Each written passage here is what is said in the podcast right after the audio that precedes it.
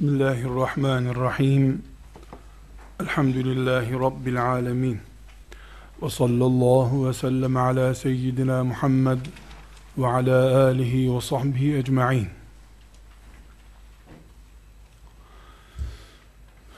Değerli kardeşler, bugün İslam tarihinde önemli isimlerden Sa'd bin Ebi Vakkas radıyallahu anh Hazretlerini konuşmak için burada toplandık.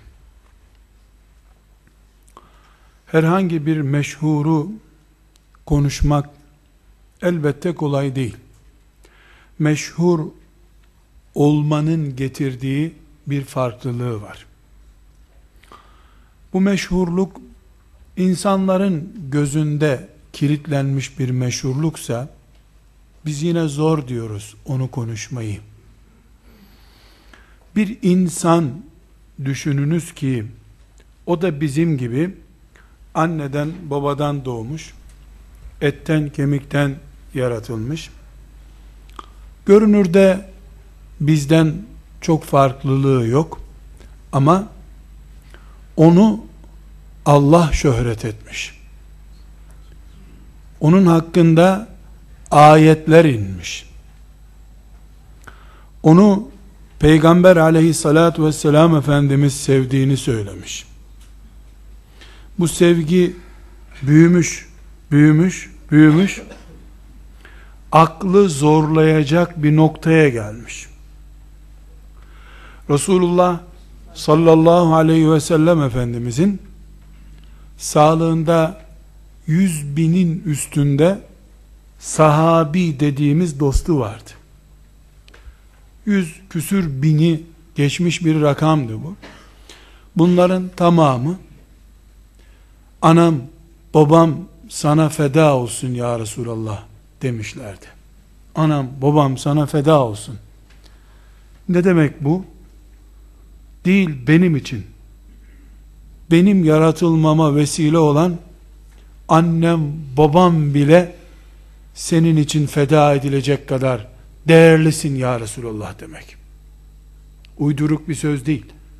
Kendi canını yaratılmasına vesile olan anasını babasını bile uğrunda feda edebileceği bir sevgiden söz ediyor.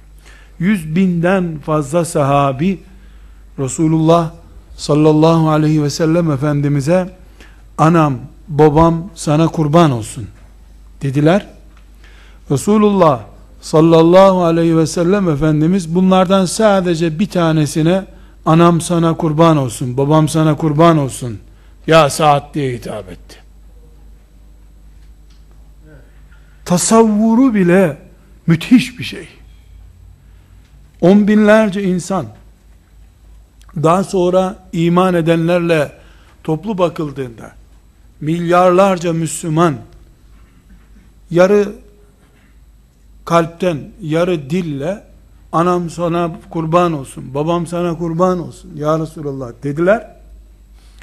O bu milyarlarca insandan bir tanesine at saat, at, at şu okları, anam babam sana kurban olsun dedi.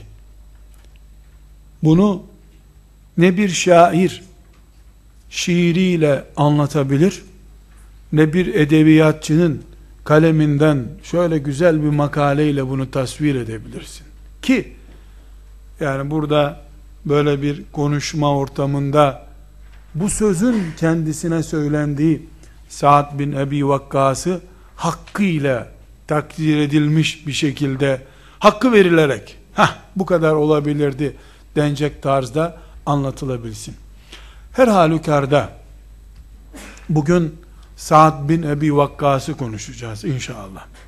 Ama hele benim asas maksadım Sa'd bin Ebi Vakkas'ı konuşmak değildir. Sa'd bin Ebi Vakkas'ın üzerinden Allah bir insandan nasıl memnun olmuş? Peygamberi nasıl memnun olmuş? Bu formülü çözmeye çalışıyorum. Yoksa Sa'd bin Ebi Vakkas'ın şu kainatta yaşayan hiçbir insanoğluna minneti yoktur arkadaşlar. Henüz ruhu bedenindeyken rahmeten lil alemin ve asdakus sadikin en doğru sözü söyleyen, hiçbir sözü heva ve hevesiyle olmayan Resulullah sallallahu aleyhi ve sellem saat cennete girecek diye garanti vermiştir. Hayattayken cennete gireceğine dair garanti almış bir insan biz onu konuşsak ne olur, konuşmasak ne olur? İyi desek ne olur, iyi değildi desek ne olur? Bir şey değişmez. Cennet garantisiyle bu dünyadan gitmiş. Ve o garantiyi Resulullah sallallahu aleyhi ve sellem Efendimizin sağlığında hak ettiğini gösteren amellerle tescil ettirmiş. Ondan sonra Resulullah sallallahu aleyhi ve sellem'den sonra 45 sene yaşamış. O 45 senelik zaman zarfında da neden bir insana sen cennetliksin denebilir hayatında defalarca göstermiş. Defalarca göstermiş. Allah ondan razı olsun. Bir, bizi de onun sevgisinin içini dolduracak güzel amellerle donanmayı nasip eylesin. Ve Havz-ı Kevser'de onunla ve onun beraberinde bulunduğu o büyük ortamda bulunmayı hepimize nasip eylesin. Lakin kardeşler tekrar vurguluyorum. Özellikle özellikle e, içini doldurmak istediğim bir kelime var. Sa'd bin Ebi Vakkas radıyallahu anh bizim övgümüze muhtaç birisi değil. Anıtı filan dikilmeye muhtaç birisi değil. Bizim onu anlamaya çok ihtiyacımız var. Saat 17 yaşında Müslüman oldu. Diyor ki ben Müslüman olduğum hafta İslam'ın üçte biriydim diyor. Ne demek İslam'ın üçte biriydim? Üç Müslümandan biri bendim demek istiyor. Demek ki Hatice annemizden ve Ebu Bekir'den sonraki Müslüman. 17 yaşında Müslüman olmuş. Müslüman olduğunda da ailesi filan buna ödüller vaat etmemiş. Annesini en çok seven delikanlılardan birisi. Annesi bundan İslam'ı geri almak için acımdan ölürüm sen Müslümanlıktan vazgeçmezsen demiş. Ve açlık boykotuna girmiş. Üçüncü, dördüncü günde annesi açlıktan ölüyor diye buna haber salmışlar. Gitmiş bakmış hakikaten annesi gidiyor. Açlıktan gidiyor kadın. İyi müşrik. Amansız müşrik. Tutmuş annesine demiş ki anne şimdi bir tane canın var o çıkacak açlıktan. Senin bin canın olsa bini de tek tek acından çıkacak olsa Muhammed'den ayrılmam haberin olsun demiş. Ona göre ne yapacaksan yap demiş. 17 yaşında delikanlı olduğu gün. Bu insanın bu tavrı işte mitingdeki heyecanından kaynaklandı filan diyemiyorsun. Ayet iniyor onun bu sözü üzerine. Ve in cahedake ala en tüşrike bi ma leyse leke bi ilmun fela tuti'huma ve sahibhuma fid dünya ma'rufa. Allah.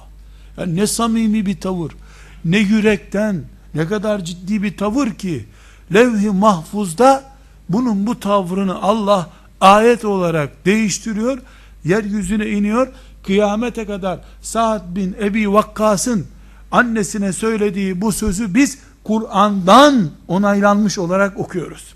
Teravide okuyoruz, ölülerimizi okuyoruz, dirilerimizi okuyoruz. Sözü Kur'an oluyor bunun.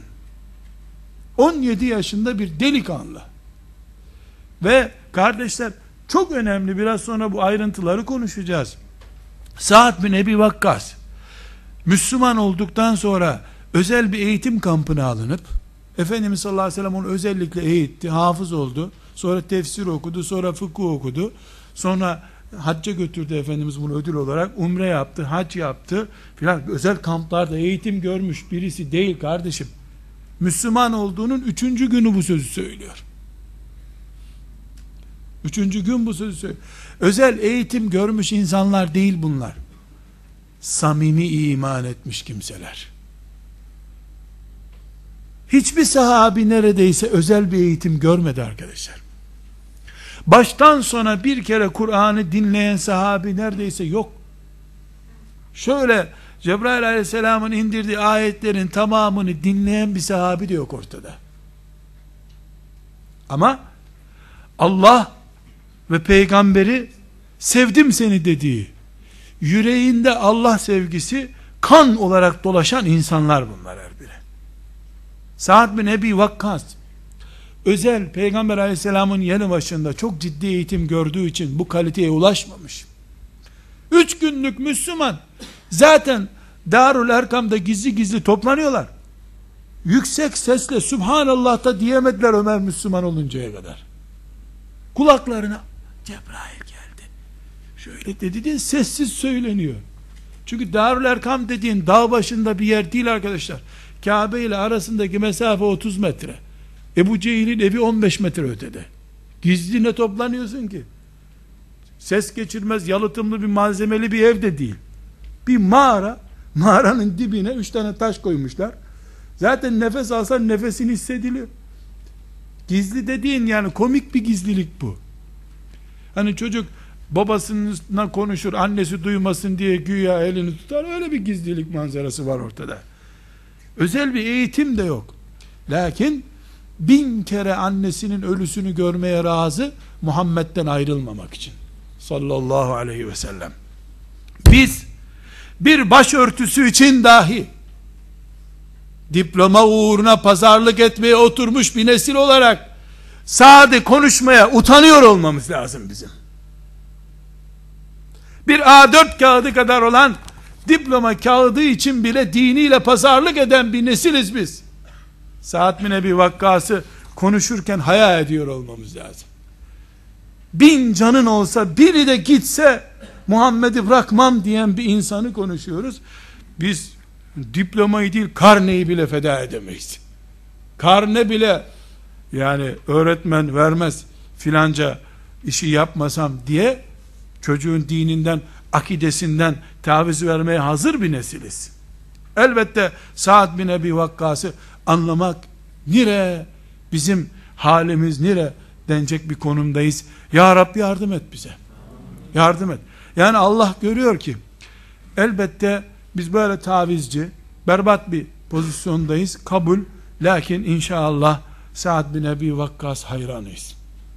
En azından Allah içimizdeki kanayan bu hasreti, bu volkan gibi parlayan ve e, önümüzü aydınlatan hasreti Allah görsün. Bir gün herkes sevdiğiyle beraber yapıldığı gün, herkesin sevdiğinin yanına konduğu gün saatle beraber olmayı Allah'tan niyaz ederiz. Yoksa arkadaşlar samimiyetle itiraf ediyorum konuşmamız bile ayıp bu insanlara. Eğer İslamiyet bizim elimize düşseydi, ilk Müslümanlar böyle bir nesil olsaydı, 20 sene ötesine götüremezdi Efendimiz sallallahu aleyhi ve sellem İslamiyet'i. Gelip ya Resulallah, annem çok kötü hasta, ben birkaç gün gelmeyeyim kamplara diyecekti. Nereden biliyorum bunu biliyor musunuz? Şu klimayı kapatır mısın? Bizim soğuğa da tahammülümüz yok kardeşim. Bırak sen. Şimdi sohbet dışına müsaadenizi biraz taşmak istiyorum. Çocuğu getiriyor babası hocam. Bu tam senin gibi alem olsun. Çocuk sana teslim. E getir bakalım hay Allah razı olsun. Belli ki öğretmen bu okulu bitiremeyecek dedi ama hayırlısı Allah'tan gene alalım. Öbür hafta çocuk yok. Öbür hafta ulan nerede bu çocuk? Şey hocam geçen hafta teyzesinin e, görümcesinin çocuğunun nişanı için hazırlık vardı. Onun için gelemedik haftaya. Allah adanmış kurbana, Kur'an'a adanmış çocuğun engeline bak. Teyzesinin, görümcesinin tanıdığının nişan hazırlıkları yapılacak. Çocuk gelmedi o hafta derse. Saat bin Ebu Vakkas'ı konuşuyoruz. Saat bin Ebu Vakkas'tan konuşuyoruz. Anasına ne diyor? Bin canın çıksa Muhammed'i bırakıp gelmem sana diyor. Bu sözü riya için söyleseydi Allah ayet indirmezdi onun hakkında. Zerre kadar kalbinde tek bir hücresi, milyarlarca hücresinden bir tanesinde iki yüzlülük olsaydı hakkında ayet inen bir adam olmazdı o. وَلَا تَطْرُدِ الَّذ۪ينَ يَدْعُونَ رَبَّهُمْ بِالْغَدَاتِ وَالْعَشِيِّ يُرِيدُونَ وَجْهَهِ Kur'an ayeti okuyoruz. Ey Muhammed şu işi gücü Allah olan adamı bırakma yalnız diyor. Sa'd bin Ebi Vakkas ve Abdullah ibn Mesud'tuk bu ayet indiği zaman diyor. Şu Kur'an'a bak ya. Peygamberine Allah tembih ediyor. Bu adamı bırakma ayrılma peşinden diyor. 18 yaşında Sa'd bin Ebi Vakkas için söyleniyor bu ayet indiği zaman.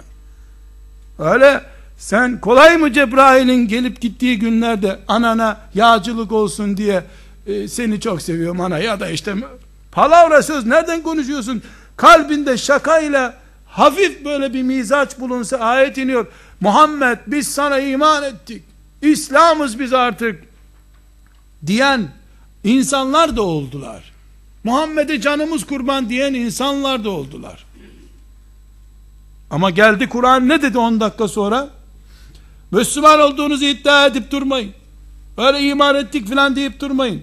İşte görünürde bir Müslümanlığınız var sizin dedi. Rezil etti onları.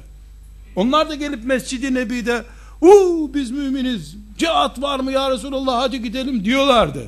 10 dakika sürmedi. 10 dakika içinde rezil oldular.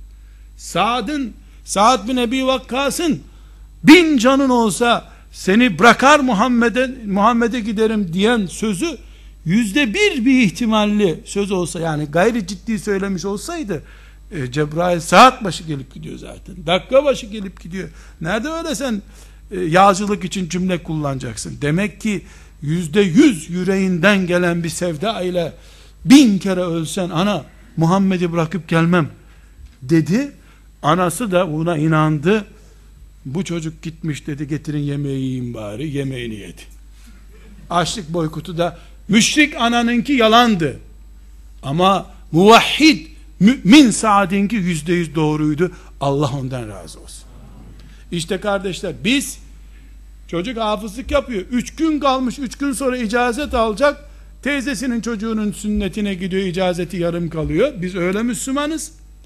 Canımız sıkılsa misafir geldiği için misafire utanıp hadi mescide gidelim camiye gidelim diyemeyiz. Namaz kılmayan bir misafirle orada otururuz. Bizim cemaatimizde namazımızda son vaktine kadar gider. Misafirin gitmesini bekleriz biz. Aman e, misafirin yanında namaza gidelim demeye utandığımız için Sa'd bin Ebi Vakkas da öyle bir delikanlıydı. Yani bizden adam olmaz ama sevdiğimizle beraber olursak kurtuluruz inşallah. Seviyoruz. Sa'd bin Ebi Vakkas'ı seviyoruz. O yürekli insanları seviyoruz. Onlar onlar 30 kişi 40 kişiydiler. Medine'ye hicret ettiklerinde sadece 400 kişiydiler. O kadar güçlü bir sağlam temel kurdular ki Allah onların kurduğu o temelin üzerine milyarlarca Müslümanın dinini yaşadığı bir din kurdu. Bugünlere İslamiyet Sa'd bin Ebi Vakkas gibilerin o, o büyük insanların kurduğu temeller üzerinde geldi arkadaşlar.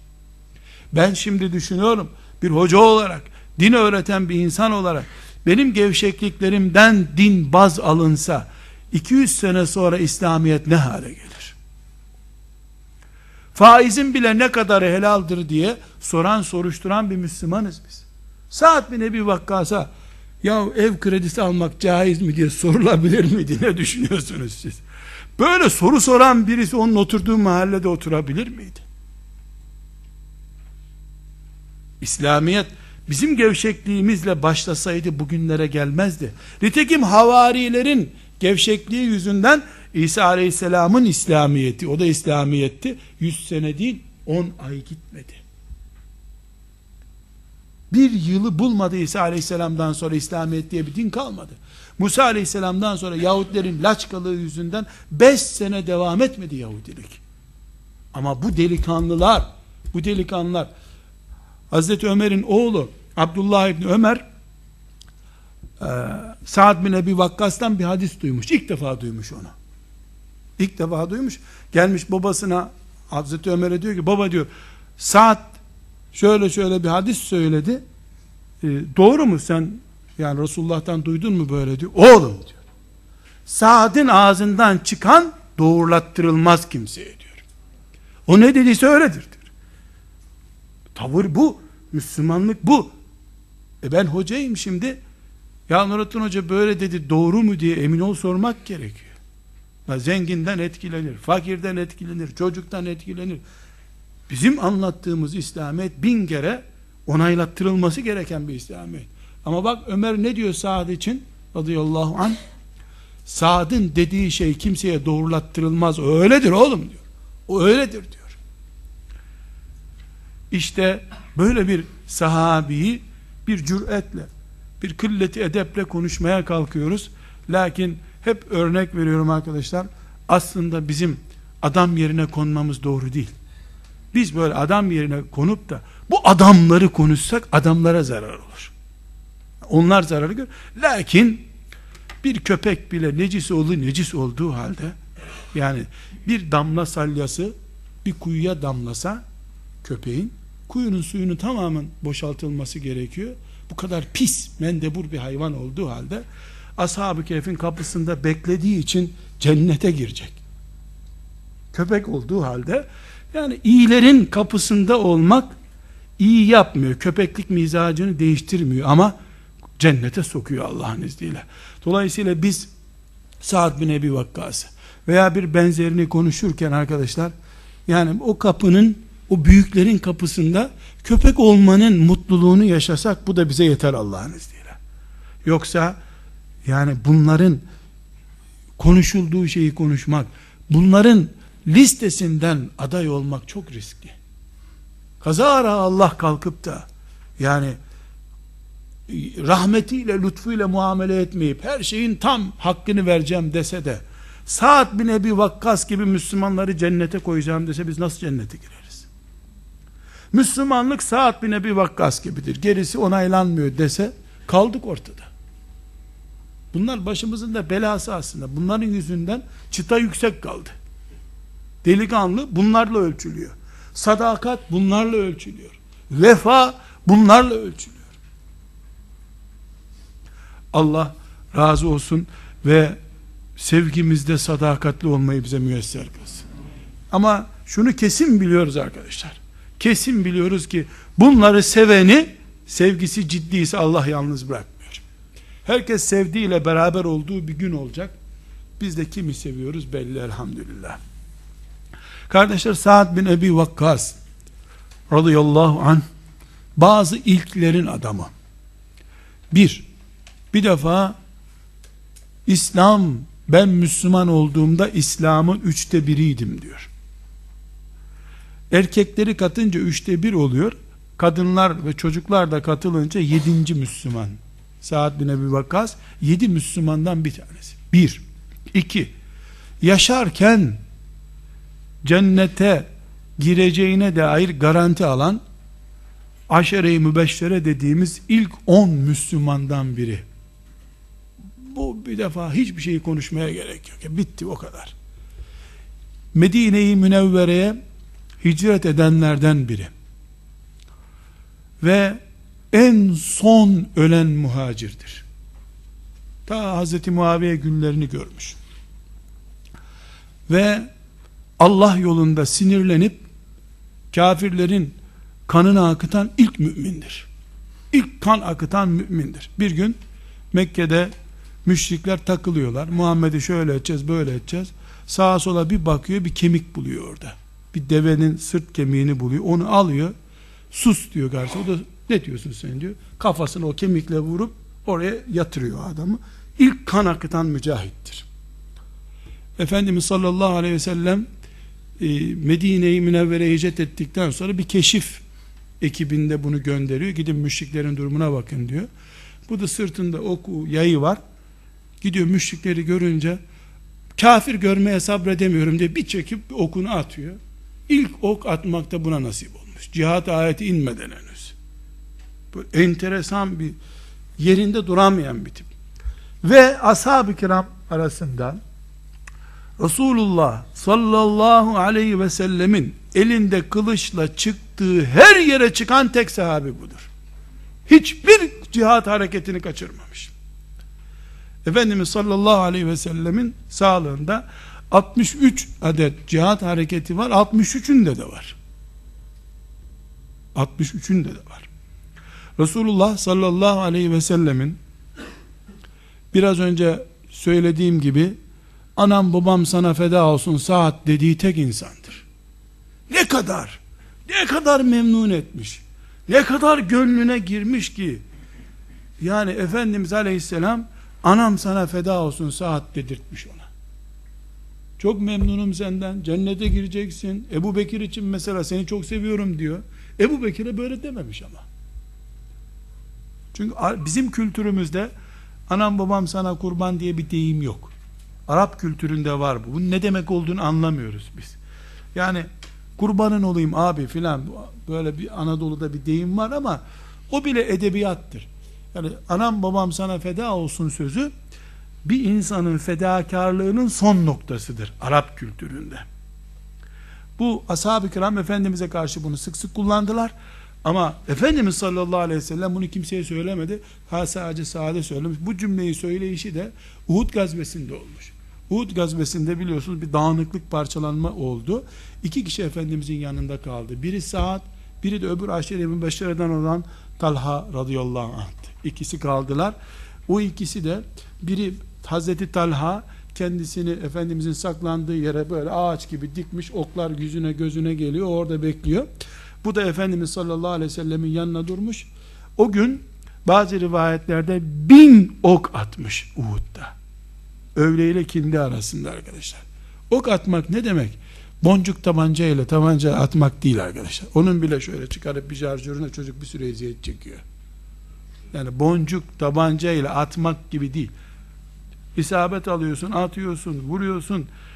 O esnada Efendimiz Aleyhisselatü Vesselam'ın yara aldığı esnada gösterdiği gayretle Efendimiz bunun ok atışından hoşlanmış. At saat at anam sana kurban olsun babam sana kurban olsun demiş. Bu memnuniyet arkadaşlar göklerle tescil edilmiş. Yeryüzünün memnuniyeti değil sadece. Hazreti Saad radıyallahu anh Efendimizin yanında gösterdiği fedakarlıkla sadece Uhud'la da sınırlı değil. İşte ertesi gün Hamra Esed'e gidiyorlar. Yani bütün Efendimiz sallallahu aleyhi ve sellem evinden çıktığı bir an orada. Çok daha enteresan Hazreti Ayşe annemiz rivayet ediyor. Bir gün Medine'de müşrikler saldırır mı saldırmaz mı diye endişeli gün var. Ashab-ı kiram perişanlar. Yani yorgunlar, cihattan dönmüşler. Ee, Efendimiz sallallahu aleyhi ve sellem uyuyacak. Ayşe annemize demiş ki, Ayşe demiş, çok da endişeliyim demiş. Şimdi çağıracak kimse diyor, dostlardan biri gelse de beni beklese bu gece demiş. Yani böyle bir endişe var. O Hazreti Ayşe annemiz diyor ki Buhari'de bu hadis-i şerif biz böyle konuşurken Resulullah sallallahu aleyhi ve sellemle diyor uyuyamıyor endişeden yani her an Medine'ye saldırı olabilir.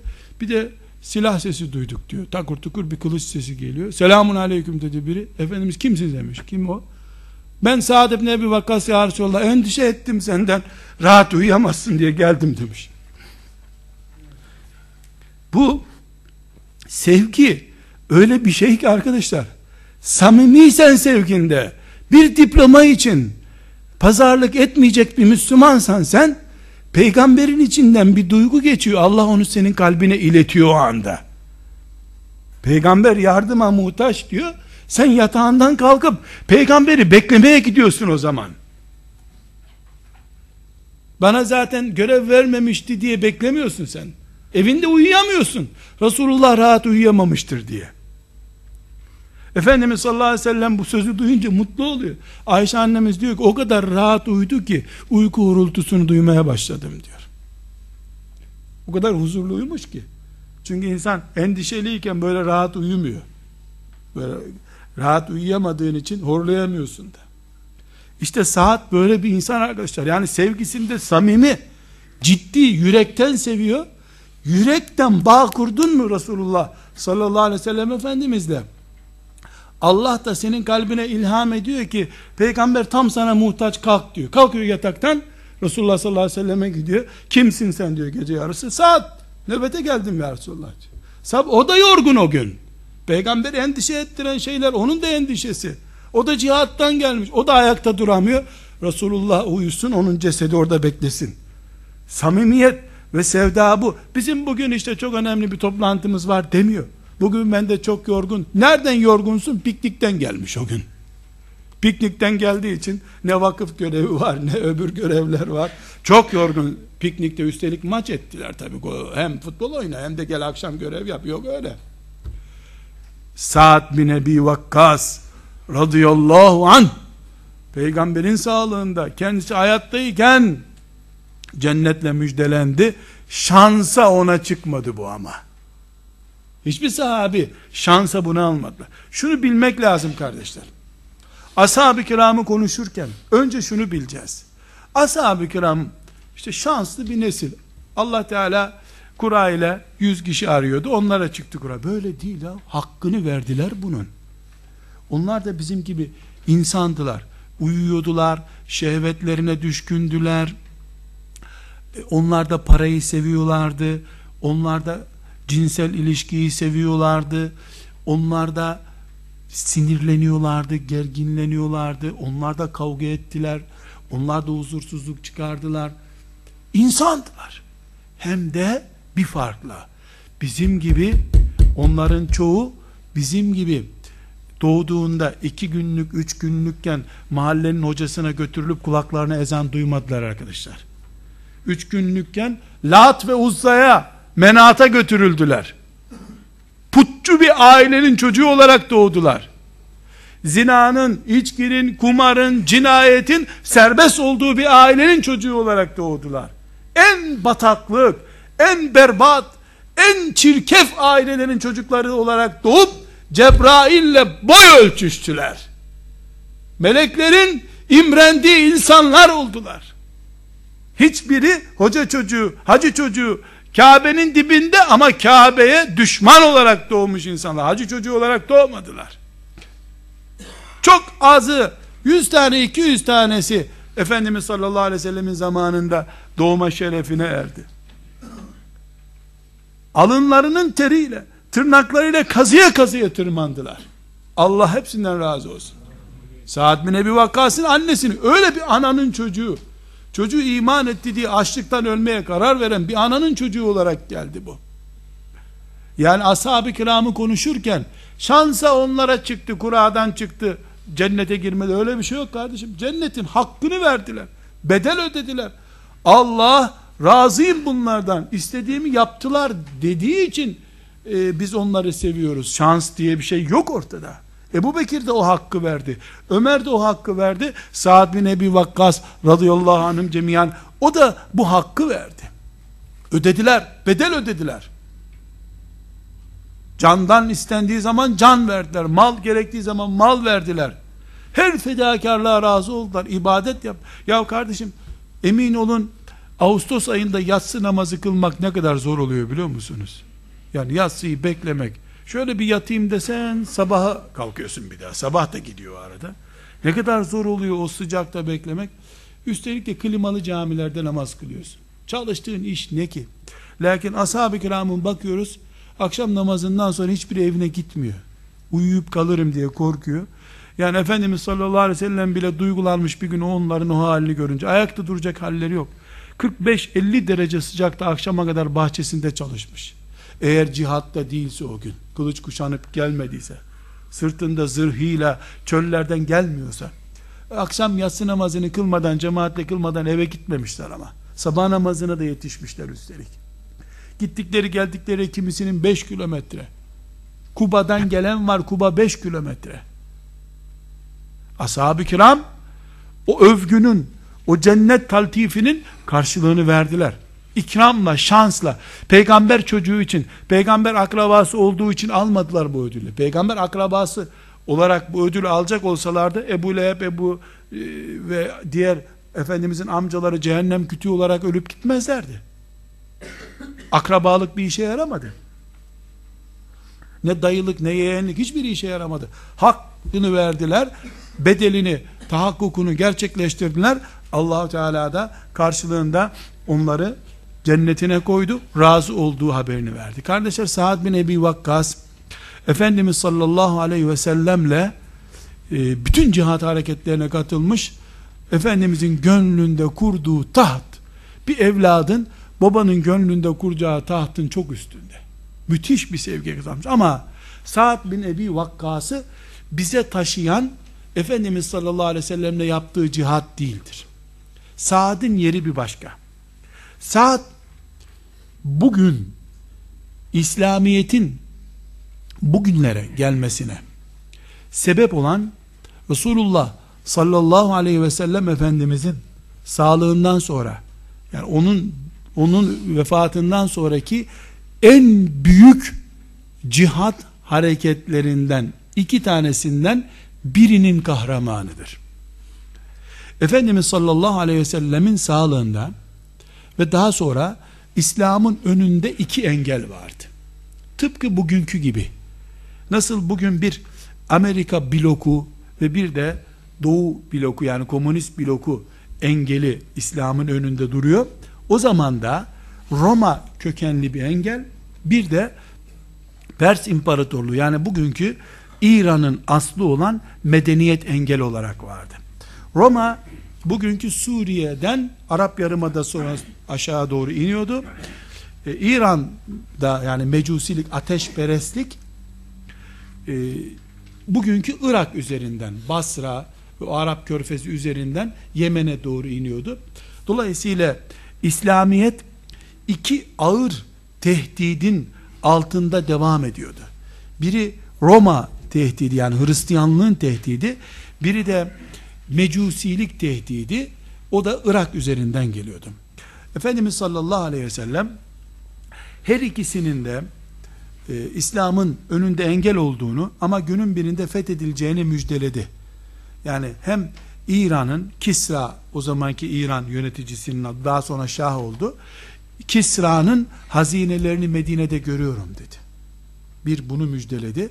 Bir de Roma'nın er geç fethedileceğini haber verdi. Ashab-ı kiram dediler ki ya Resulallah iki tane Roma var. Bir küçük Roma var, bir büyük Roma var. Yani küçük Roma dediği İstanbul, Bizans, Büyük Roma dediği İtalya. Hangisini kastediyorsun diye sordular. Ahmet bin Hanbel'in müsnedinde bu hadis-i şerif. Efendimiz de önce küçüğü sonra büyüğü buyurdu. 800 sene sonra küçüğü gerçekleşti elhamdülillah. Büyüğü için ne kadar daha beklenir bilinmez. Lakin Resulullah'ın hiçbir vaadi boş çıkmadı elhamdülillah.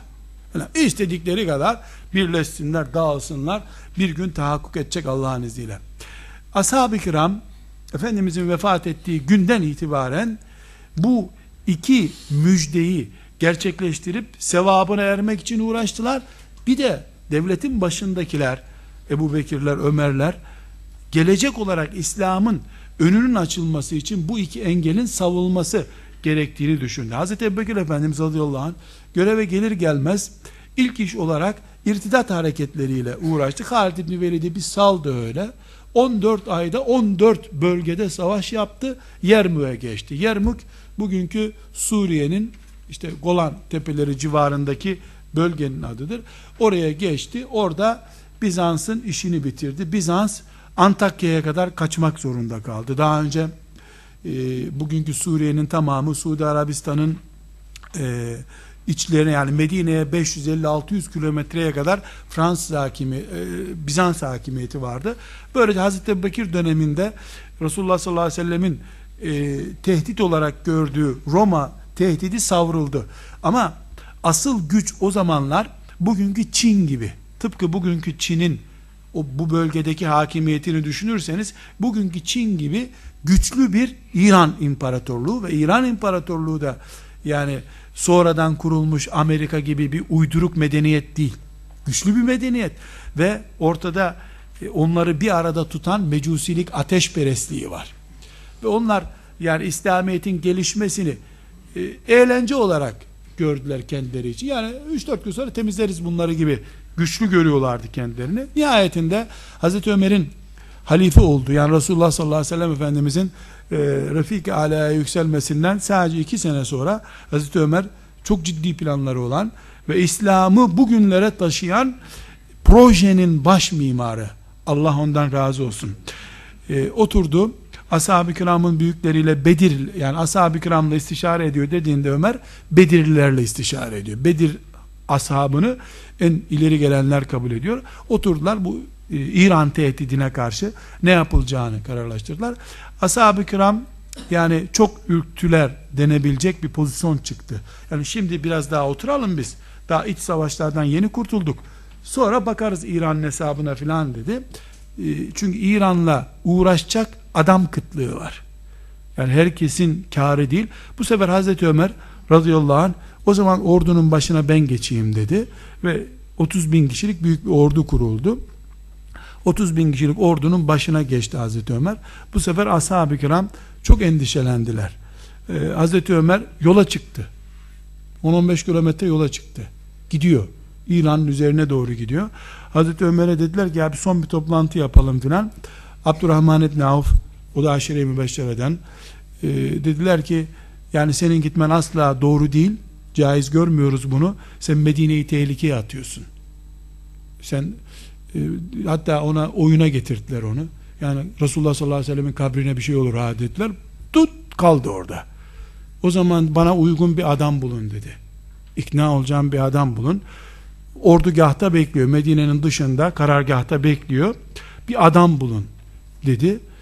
Ee, bu sefer şu olur mu bu olur mu? Onun yaşı küçük. O yapamaz bu yapamaz. Kimseyi beğenmiyor. Abdurrahman İbni Avf radıyallahu anh e, dedi ki Ömer buldum dedi. Kimi buldun? dedi. Pençeleri üzerinde dikilmiş bir arslan tanıyorum dedi. Kimdir o? dedi. O Sa'd bin Ebi Vakkas'tır dedi. Nerede Sa'd bin Ebi Vakkas? Yine bir cihat hareketinde tatile çıkmış. Çağırın çabuk dedi. Bahreyn'de tatile çıkmış. Elinde kılıç tatil yapıyor Bahreyn'de.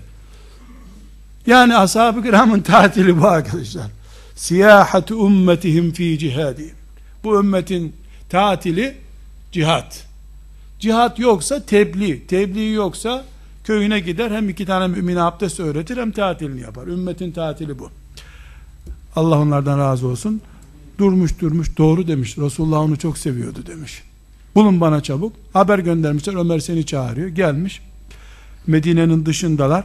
Böyle böyle. Hedef ne demiş? Hedef mecusiliği ortadan kaldıracaksın demiş. Çocuklarla bir görüşelim Medine'de helallaşalım diye Medine'ye dönmüş. Uygun mu bu cümle? Ne alakası var? Ne işi var çocuklarıyla onun? Çocuklarını zaten yaratanına emanet etmiş gitmiş. Ve oradan çıkış o çıkıyor. Ee, Bağdat'a gitmeden daha Fırat Nehri'nin e, dökülme noktasına yakın yerde Kadisiye diye bir köy var. O köyde karargah kuruyor. İran Şahı da İran Kisrası meşhur Rüstem diye bir komutanı var. Onun Napolyon gibi bir deli. Önüne çıktığını öldürmüş bir deli. Kadisiye'de 30 bin kişi bu 120 bin kişiye yakında Rum e, Kisra'nın askerleri geliyorlar.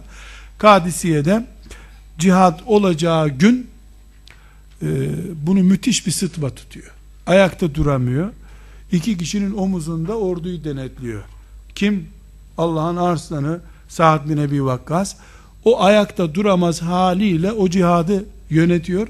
Çadırı yüksek bir tepeye kurun diyor. Yüksek bir tepede yani cihat meydanda yapılıyor. 50 metreye bir adam dikiyor.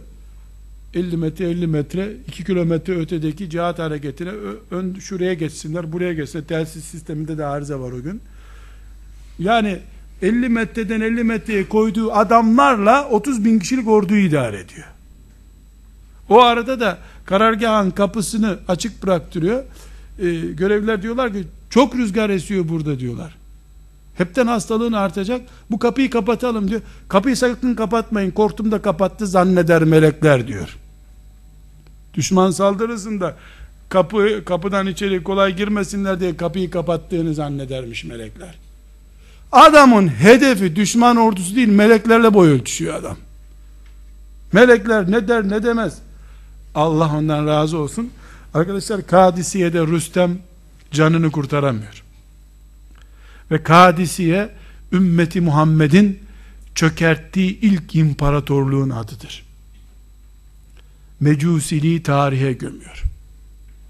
3000 yıllık medeniyet. 30 bin kişiyle 30 bin kişilik koruması var Kisra'nın sadece. Bırak ordusunu. Orada yaptığı 7-8 tane daha cihat hareketi vardır. Bir defa içinde bir burukluk kalıyor oraya katılamadığı için. Ondan sonra ileri geri sağa sola dağılıyor ve iki ay sonra Medine'ye Kisra'nın mücevherlerini binden fazla deveyle gönderiyor. Ve elhamdülillah o gün İslamiyet yeni bir sisteme geçiyor. Yani kimsenin parasına muhtaç olunmadığı bir sistem kuruluyor. Dolayısıyla Sa'd bin Ebi Vakkas ümmeti Muhammed'in dünyaya açıldığı en büyük pencerelerden bir tanesidir. Allah kendisinden razı olsun. Şahsi kimliği, kişiliği vesairesiyle ilgili söylenecek çok sözler var. Fakat enteresan şeyler arkadaşlar ashab-ı kiramı büyük yapan şeylerden biri bu kahramanlıkları da değil. Bu kahramanlıkları da değil. Nefis imtihanını çok müthiş kazanmışlar. Hazreti Ömer mesela Küfe'yi şehir olarak kurmuş. Küfe bugünkü Küfe'yi Sa'd bin Ebi Vakkas kurmuş. Hazreti Ömer'e diyor ki biz diyor Nehavent'e yerleştirdik orada bir kasabaya yerleşmişler. Burada askerler diyor çok rüzgarlı bir yer. Burada çabuk askerler hasta oluyor. İkide bir bunların ishaliyle uğraşıyorum. Çevrede uygun bir yerde bir şehir kurayım diyor. Hazreti Ömer de planını bana getir bakayım diyor. Bu da plan kuruyor. Çok müthiş bir şehir planı. Ortada büyük bir cami var. Caminin etrafında e, dükkanlar var. Yuvarlak. Onun etrafında binlerce ev var. Onun etrafında kışla var. Böyle bir şehir kurmuş. Küfe ilk defa öyle kurulmuş. Hazreti Ömer de beğeniyor. Tamam diyor. E, devam et diyor. E, şehri kuruyor. Askerin hasta olmayacağı bir iklimde şehir kuruyor. Böyle bir kafalı bir insan. Bir gün Hazreti Ömer'e bir jurnal mektubu yazıyor birisi. Yolsuzluk yapıyor Saat bin Ebi Vakkas diyor. Hazreti Ömer bizzat kendisi yolsuzluk denetlemesine gidiyor. Ne işin var be senin küfede diyor. İhbar ettiler seni diyor. Bir, çok hızlı namaz kıldırıyormuşsun diyor. İki, e, çok para kullanıyormuşsun sen diyor. Nereden para kullanıyorum ben diyor. İnceliyor Hazreti Ömer. 2-3 gün tahkikatını yapıyor, geri gidiyor. Böyle bir şey bizden birinin başına gelse liderliğinde, komutanlığında senin olsun diye yüzüne çalar görevi giderdik. Hiçbir şey yokmuş gibi devam ediyor. Hazreti Ömer vefat ettiğinde bu Küfe valisi Hazreti Osman bunu tekrar Küfe valisi yapıyor. 6 ay sonra yine bir ihbar ediyorlar. Bunu Hazreti Osman bu sefer inceleme yapmadan görevden alıyor bunu. Bu da Medine'ye geri dönüyor ama küsmek yok, darılmak yok, kızmak yok. Nefis imtihanı. Lider görev verdi, verdi, vermedi. Burada broşürde göreceksiniz arkadaşlar. Hazreti Ömer'in buna bir mektubu var. Emin olun herhangi birimize yani Allah'tan kork dense ulan sen beni Yahudi mi zannettin ne demek Allah'tan kork diye cevap veririz. Dördüncü sayfada Hazreti Ömer'in ha Hasad İbni Ebi Vakkas Efendimizin uzaktan annesinin akrabası Amine annemizin e, abilerinin bir şeyleri oluyor bu. Efendimiz de bir gün yani Saad'ı memnun etmek için uzaktan nesi oluyor? Dayısı oluyor Efendimizin. Saad benim dayımdır. Erkek olan dayısını göstersin demiş. Böyle latifesi de var Efendimiz sallallahu aleyhi ve sellem. Şimdi herkes de Saad'ı Resulullah'ın dayısı olarak biliyor. Bakın Hazreti Ömer bunu göndermiş. Peşinden de buna mektup gönderiyor. Mektubu bakın ne diyor.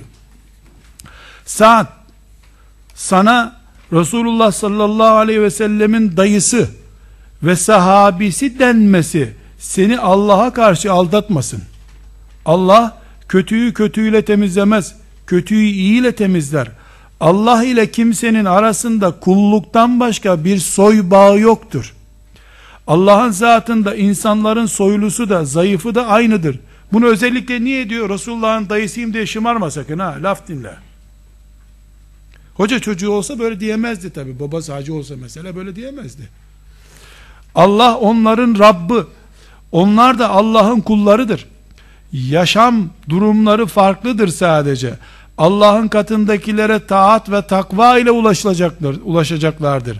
Bu işe Resulullah sallallahu aleyhi ve sellemin gönderilişinden bizim aramızdan ayrıldığı zamana kadar nasıl gördüysen öyle sarıl.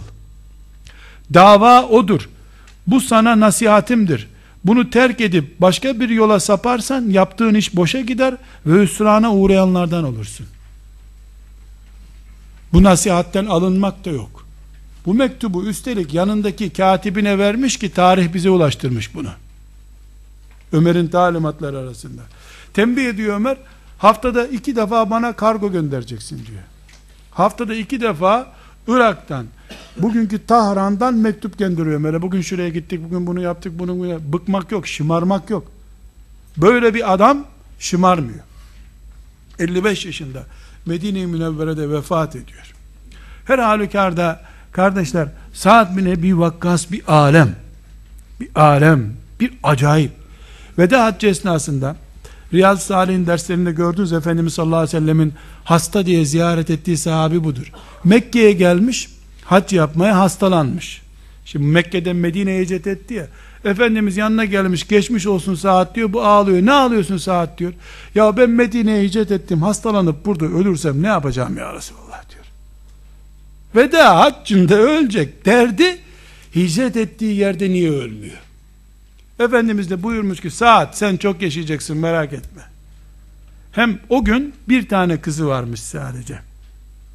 Ne 17 yaşında Müslüman olduğuna göre veda haccı da İslam'ın 22. veya 21. 22. senesinde olduğuna göre kaç yaşında bu o zaman? Efendim 39 yaşında bir çocuğu var.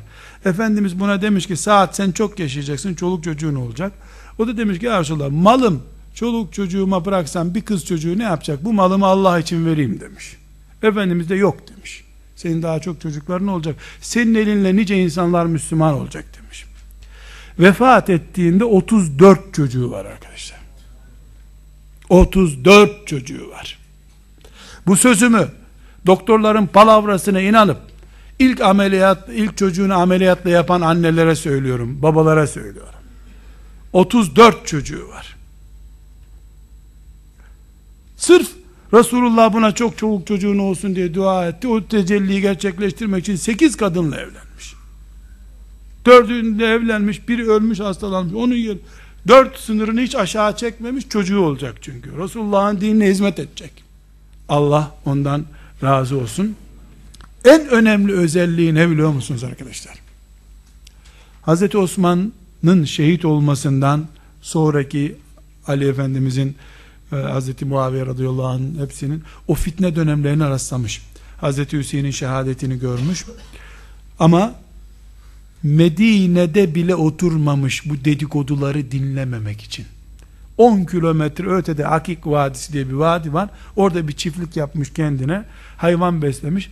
Birisi gelip Medine'de şöyle oldu deyince Medine'den bana haber anlatmayın demiş.